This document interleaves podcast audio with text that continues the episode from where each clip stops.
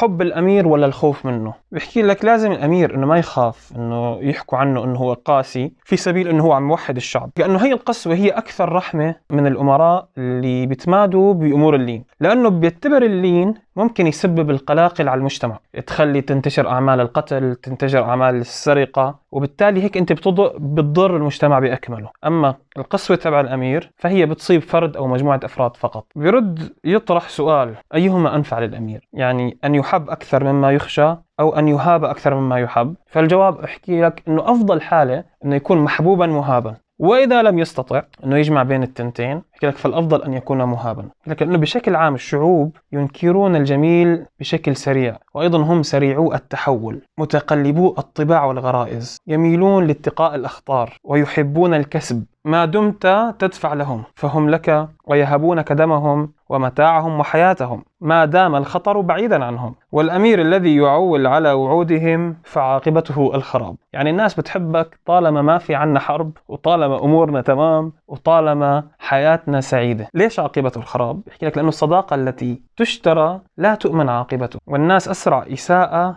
إلى من يحبون منهم إلى الإساءة لمن يرهبون. لأن الحب قائم على نفعهم الذاتي فإذا انتهى النفع انتهى الحب. أما الخوف فأساسه العقاب ورهبة العقاب لا تزول مطلقا. يعني الناس بتسيء للأشخاص اللي بتحبها بس ما بتستجي تسيء للأشخاص اللي بتخاف منها كلمة بليغة. ويحكي لك الحاكم أو الأمير إذا لم يفز بالحب فيكفيه أن لا يكره باختصار أنه الناس تحب وتبغض بإرادتهم ولكنهم يهابون الأمير بإرادته هو.